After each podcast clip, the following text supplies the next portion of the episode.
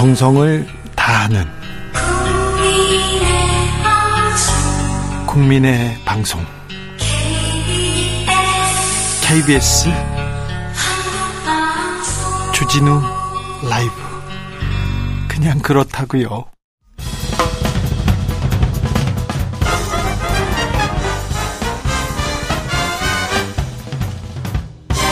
훅 인터뷰 훅 인터뷰 이어가겠습니다. 성남FC 후원금 의혹 수사 중인 검찰 이재명 민주당 대표에게 소환 통보했습니다. 이제 이재명 대표 이제 목전까지 왔는데요. 민주당은 이재명 대표는 어떻게 대응할까요? 한번 알아보겠습니다. 더불어민주당 김남국 사무부총장 안녕하세요. 네, 안녕하세요. 살고 싶은 도시, 살기 좋은 도시 안산 단원을 김남국입니다. 네, 연말이라 바쁘시죠? 어, 네. 조금 아무래도 이제 지역에 여러 송년회 일정들이 많다 보니까 네. 지역 주민들 인사하랴 또 뭐 회의가 있으면 또 회의하러 또 서울에 올라오느라 그렇게 왔다 갔다 하고 있는 상황입니다. 하루에 저 송년회 몇 군데 나갑니까? 많으면은 뭐 여덟 군데. 여덟 군데요? 네, 이게 여, 가능합니까? 여덟 군데 짬짬 이렇게 다니고 있고요. 네. 어, 마, 더 많을 때는 12번까지 있어서 이거는 분신술을 써더라도 안 아, 되더라고요. 아, 12군데? 네. 그렇게 가서 인사해야 됩니까? 네, 그렇게 하고 데이트는 있습니다. 언제 하고? 어, 데이트는 불가능한 것 같습니다. 네. 크리스마스가 내일인데요. 네. 크리스마스는 어떻게 보내세요? 크리스마스 내일은 어, 내일 또 송년회가 조금 있고요. 송년회 한 10개 정도? 아닙니다. 그래도 음. 다행히 역시 그 크리스마스 이브라고 송년회가 많이 없더라고요. 네. 그래서 내일은 서울에 올라가서 네. 좀 촛불 집회에 참석을 해볼 생각입니다. 아, 그렇습니까? 음, 일단 예산안은 잘 통과됐습니까? 마무리 됐습니다. 네, 어제 이제 극적으로 좀 합의가 되었는데요. 원래 오늘 6시에 본회의를 열어서 처리할 예정이었는데 조금 이제 시트 작업들 몇 가지 좀 부수적인 것들이 있어서 오늘 본회의가 아마 10시 정도에 열릴 것 같습니다. 네. 네. 그럼 뭐 이제 뭐 변수는 없는 거죠? 예, 특별한 변수는 없을 것 같고요. 예. 어, 어제 합의된 내용을 보게 되면 어, 썩 100% 만족하긴 어렵겠지만 네. 그래도 네. 민주당 입장으로서는 그래도 민생 법안을 좀 확실하게 좀 챙겼다. 어떤 부분이요? 민생과 관련된 예산을 좀 챙겼다라고 이렇게 평가할 수 있을 것 같은데요. 어 이제 가장 조금 아쉬웠던 것은 행정안전부와 경찰국 인사정보 관리단 이 운영 경비와 관련된 예산을 50%밖에 깎지는 못했지만 그러나 이것을 50% 인정해주는 대신에 4조 6천억 원 정도의 감액분을 증액할 수가 있었습니다. 그래서 이제 가장 대표적인 게 지역사랑 상품권. 음, 동네 돌아다니면은 자영업자 분들이나 아니면은 또 어머님들께서 지역 화폐 늘려달라라는 말씀 되게 많이 하시거든요. 아, 그래요? 예, 원래 처음에 정부안 편성되었을 때는 0원이었는데 3,525억 어, 원 어, 증액을 하게 되었고요. 또 그 다음에 공공임대 주택과 관련되어서도 전혀 편성이 안 되어 있었는데 어 아무래도 좀 어려운 취약계층을 위한 아, 공공 임대주택과 관련된 융자 사업 예산으로 6,600여 원 정도 증액을 했습니다. 주호영, 주호영 국민의힘 원내대표 민주당에서 계속해서 지역 화폐 예산 더 늘려달라고 하다, 가 오래 끌었다 이렇게 얘기하더라고요. 어, 오히려 그거보다는 저희가 어, 지역화폐 예산과 같은 경우에는 어느 정도 3천억에서 4천억 정도 증액할 수 있다라는 게 합의가 되었었거든요. 네. 어, 그런데 어, 국회의장의 중재안을 저희가 받았는데도 불구하고 이 행정안전부와 어, 법무부의 예산, 이 운영 경비를 반드시 확보해달라라는 그 대통령실의 약간 어떻게 보면 어 어깃장 그 부분을 예 그게 이제 가장 중요한 쟁점이 되다 보니까 네. 협상에 약간 좀 지연되는 그런 시간이 좀 걸린 문제가 있었던 것 같습니다. 오늘 본회의에서 노웅래 의원 체포동의안 당내 분위기, 국회 분위기는 어떻습니까?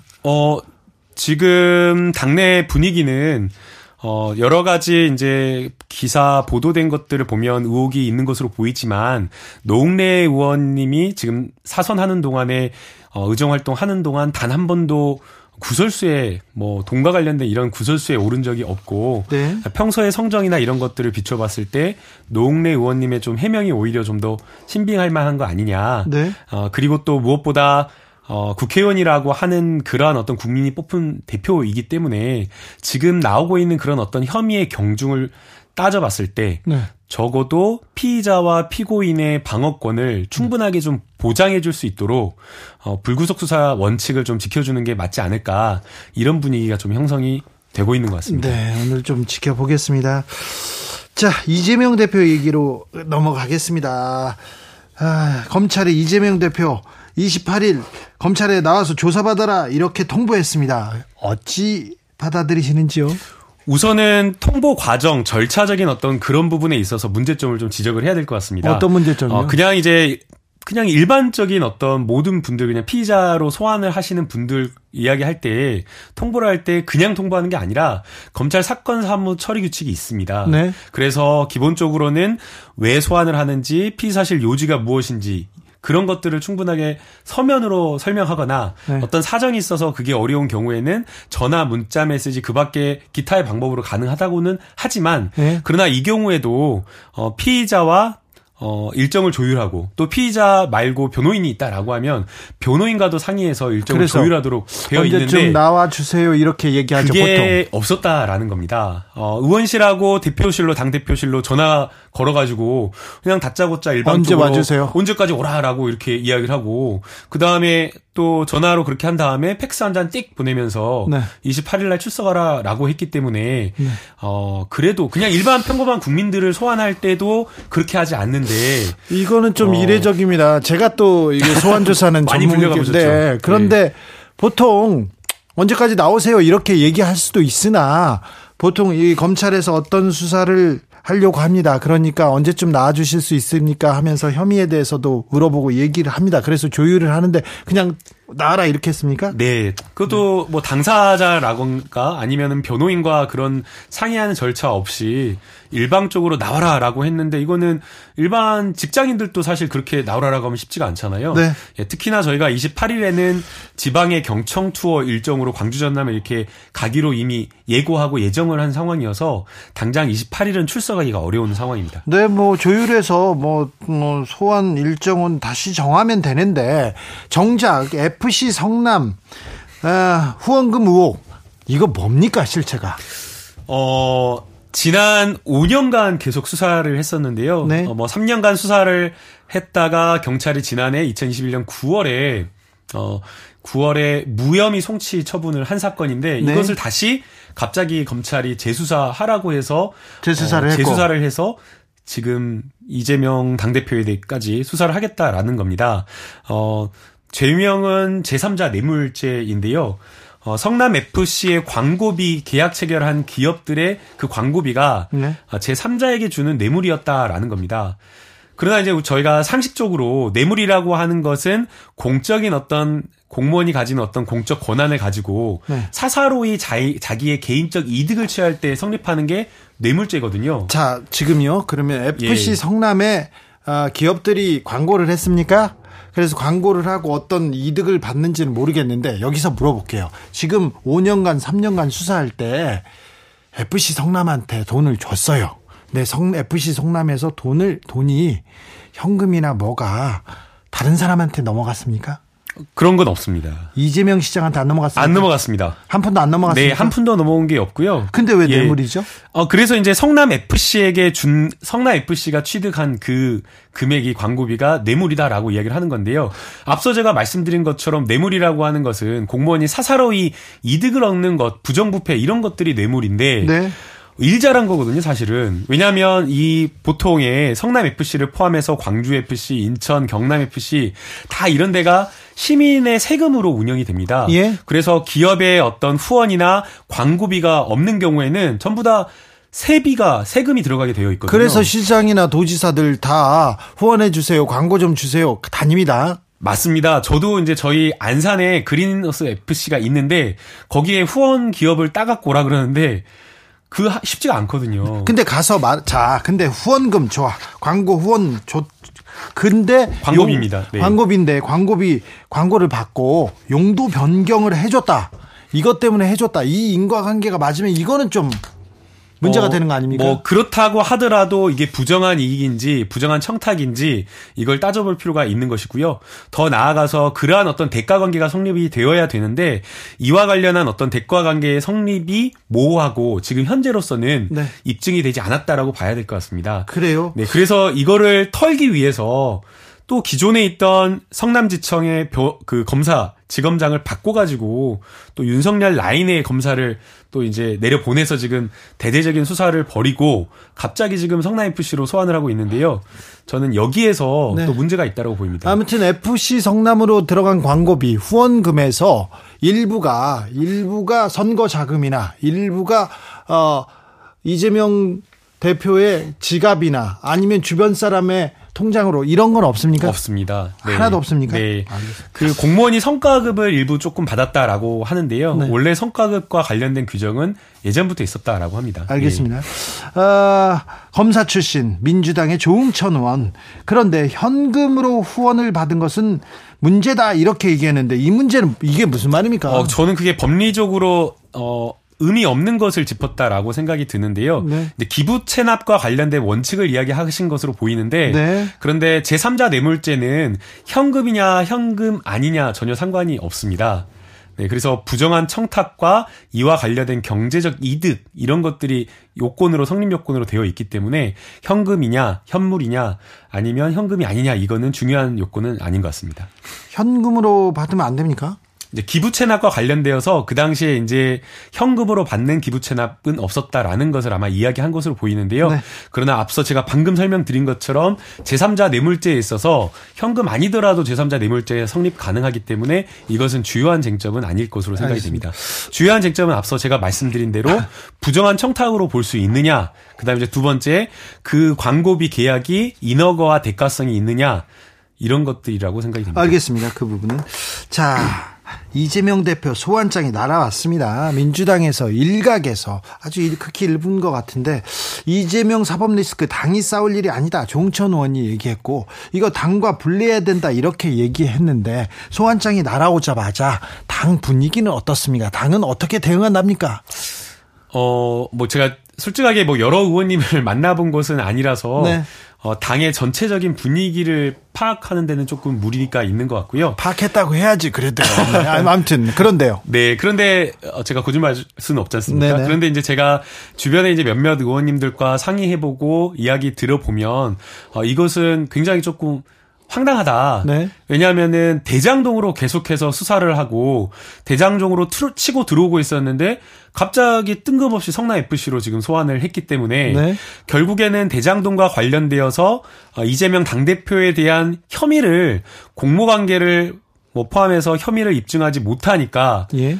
별건으로 지금 또 소환을 하는 거 아니냐라는 이런 생각이 들고요. 어, 지금 대장동 수사와 관련되어서는 뭐 네 명 그 가장 핵심 인물이다라고 하는 김만배, 남욱, 유동규, 정영학 이 네 사람의 진술이 다 일치하지 않고 있습니다. 예. 특히나 남욱은 여러 가지 진술을 하고는 있지만 어 들었다 전원에 불과한 이야기를 하고 있는데 들었다라고 하는 것을 이야기했다고 하는 김만배가 김만배. 네. 그게 아니다. 사실이 아니다라고 부인을 하고 있는 상황이기 때문에 공 아주 주요한 이 공범들 사이에도 진술이 일치하지 않고 네. 그리고 직접 관여했다거나 공범과 관련된 어, 이재명 당대표의 이야기가 나오고 있지 않아서 어, 아마 대장동으로 소환하지 못한 것 아니냐라는 알, 알겠습니다. 김남국 의원 유리한 김 대장동 얘기는 그만하시고 자 소환장이 날아오자 민주당에서 좀 분위기가 바뀌거나 그러지 않습니까? 어, 조금 이제 아까 말씀드린 대로 엉뚱한 또 사건으로 이렇게 소환을 했기 때문에 네.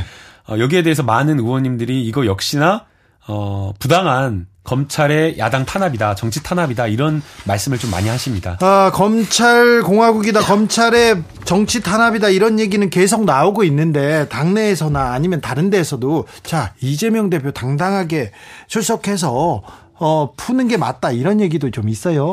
어, 이재명 당대표의 스타일이 원래 그렇지 않습니까? 네. 지난 어, 대선 경선 때도 역시나 마찬가지로 대장동과 관련되어서 국회에서 국정감사를 하겠다라고 했을 때 송영길 대표를 비롯해서 많은 중진 의원님들, 우리 당내 의원님들께서는 대다수가 나가면 안 되다, 안 된다. 정치 공세의 장이고, 어, 이거는 너무나 뭐 불리한 그런 어떤 국감장이기 때문에 나가서는 안 된다라고 했었는데요. 그때 당시에 이재명 당대표, 아니, 내가 당당하게 나가서 떳떳하기 때문에 대장동과 관련된 이야기를 어, 국민들에게 이야기하겠다 소상이. 그래서 실제 국감장에 나가서 많은 여러 가지 대장동과 관련된 의혹을 해소, 해소해서 그때 상당히 여론 반등이 있었거든요. 그래서 그런 어떤 이재명 다움 이재명의 당담함 이런 것들을 이야기하면서 아마 어, 검찰 수사에 응할 것이다라는 예측이 많은 것 같습니다. 어, 그러나 이제 어 이재명 의원의 신분이 그냥 일반 개인 의원이 아니라 우리 어 직전의 대선의 당 대표 후보였고 그리고 지금 현재 당 대표 신분이기 때문에 어 개인이 결정할 문제는 아니라고 생각이 되고요. 결국에는 충분하게 당내 의견을 수렴해서 신중하게 결정할 것으로 생각이 됩니다. 어 이재명 대표가 오늘 예, 이런 얘기했어요. 음, 이재명에게 언제 소환에 응할 것인지 물을 게 아니고 중범죄 혐의가 명백한 대통령 가족은 언제 소환 받을 거냐고 물어보기 바란다 이렇게 얘기했던데 그러면 아 대통령 가족을 소환해라 나는 안 간다 소환 불응으로 봐야 되나요 여기는? 어, 뭐 소환 불응으로 해석하기에는 좀 어려울 것 같고요.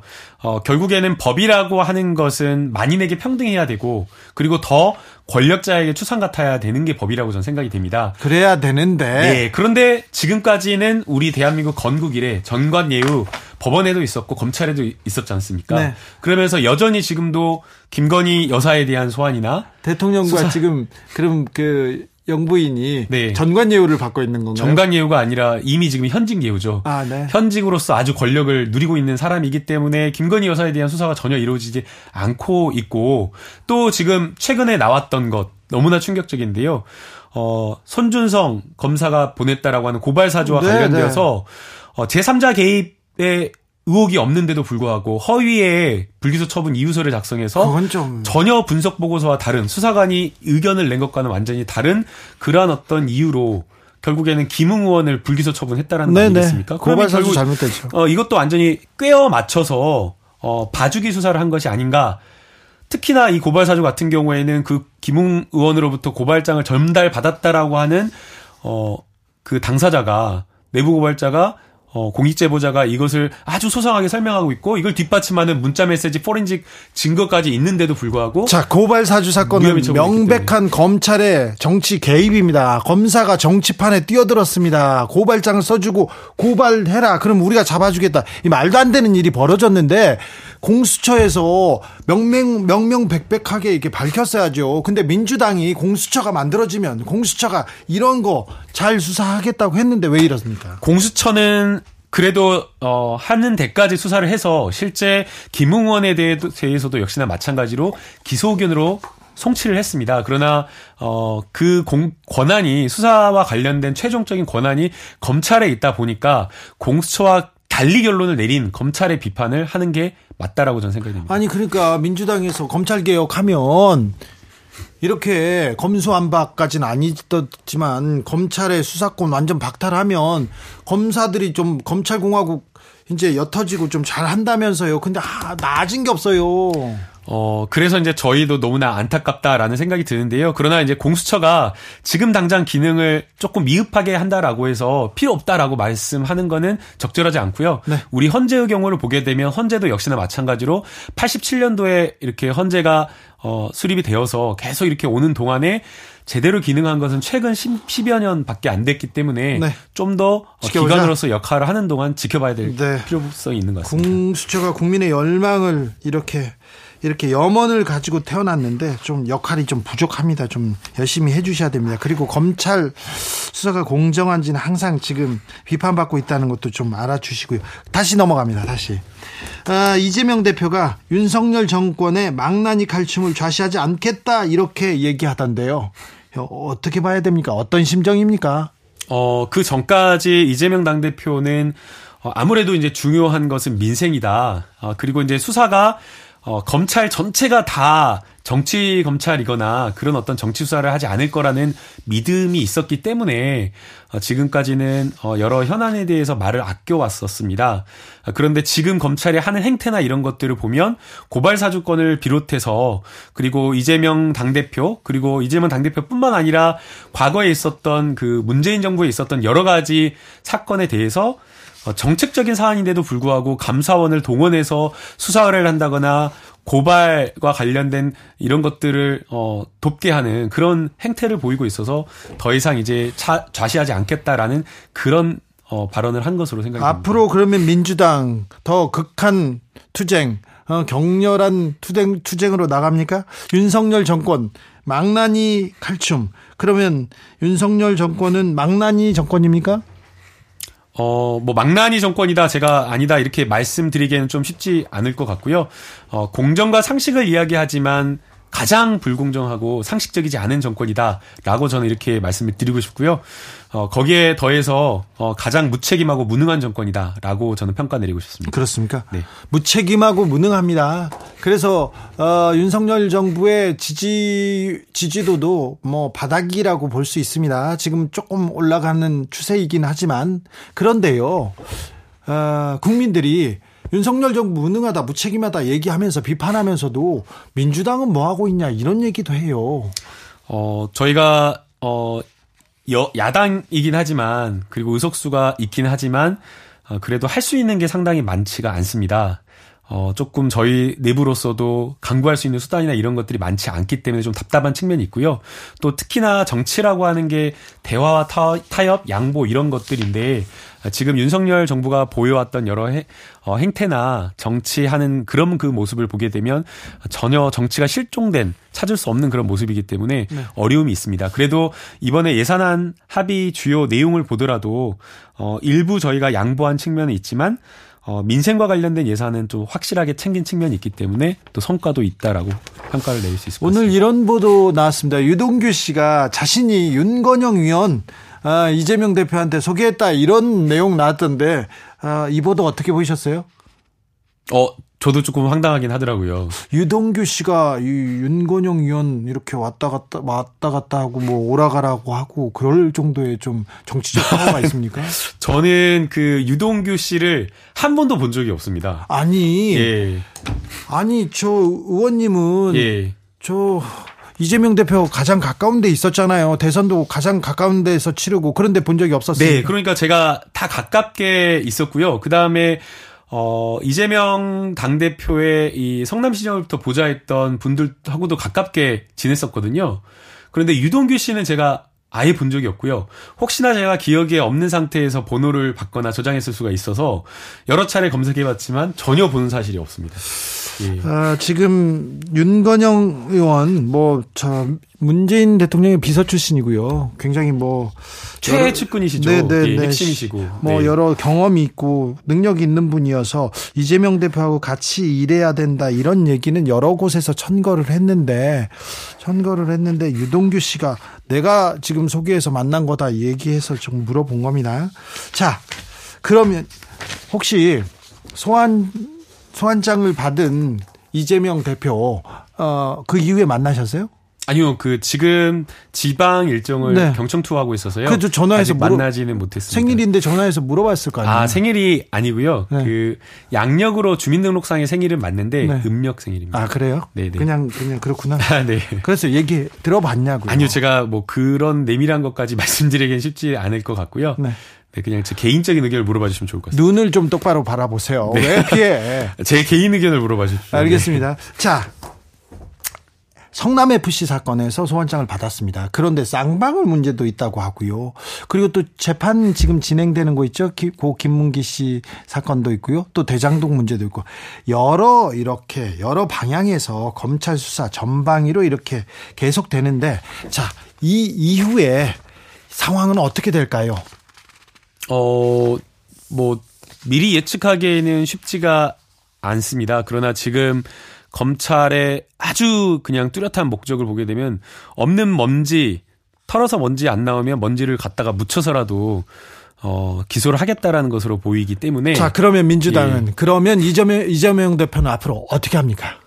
뭐 똑같이 어, 여전히 뭐 흔들리지, 흔들림 없이 어, 당 대표로서 리더십을 가지고 어, 민생과 그리고 지금 현안 이런 것들을 챙겨 나갈 수밖에 없다라고 생각이 듭니다. 민주당에서 흔드는 사람들 좀 있습니까? 어, 방송에서 이제 일부 의원님들께서 어, 이렇게 해야 된다, 저렇게 해야 된다, 어, 말씀하시는 경우가 있는데요. 이게 저는 큰 목소리는 아니라고 생각이 되고요. 실제 만약 그런 목소리가 터져 나오려면 내부에서 있어야 되는데 네. 내부에 그런 목소리는 없습니다. 민주당은 그러면 지금 단단하게 어, 단결돼 있는 상태입니까? 네, 오히려 단단하게 지금 가고 있다라고 생각이 되고요. 어, 만약에 저희가 흔들린다라고 하면 그런 것들이 내부에서 의총장에서 갈등으로 폭발하거나 어, 이야기가 나와야 되는데 의총장에서 그러한 이야기가 하나도 나오지 않고 있고요. 또 그러한 이야기가 인터뷰에서 이렇게 나오면 대다수의 의원님들이 그냥 뭐 저녁 자리나 점심 먹으면서 하는 이야기가 아이고 왜 저런 거를 그 인터뷰에서 이렇게 이야기를 하냐고 도움 도움도 주지도 않으면서 막 이런 말씀을 하시는 분들이 훨씬 많아서 아, 네. 어, 소수의 의견으로 봐주시면 좋을 것 같습니다. 알겠습니다. 더불어민주당 김남국 의원 말씀 나눴습니다. 감사합니다. 네, 새해 복 많이 받으세요. 메리 크리스마스입니다. 정치 피로, 사건 사고로 인한 피로, 고달픈 일상에서 오는 피로. 오늘 시사하셨습니까? 경험해 보세요. 들은 날과 안 들은 날의 차이. 여러분의 피로를 날려줄 저녁 한 끼 시사. 추진우 라이브.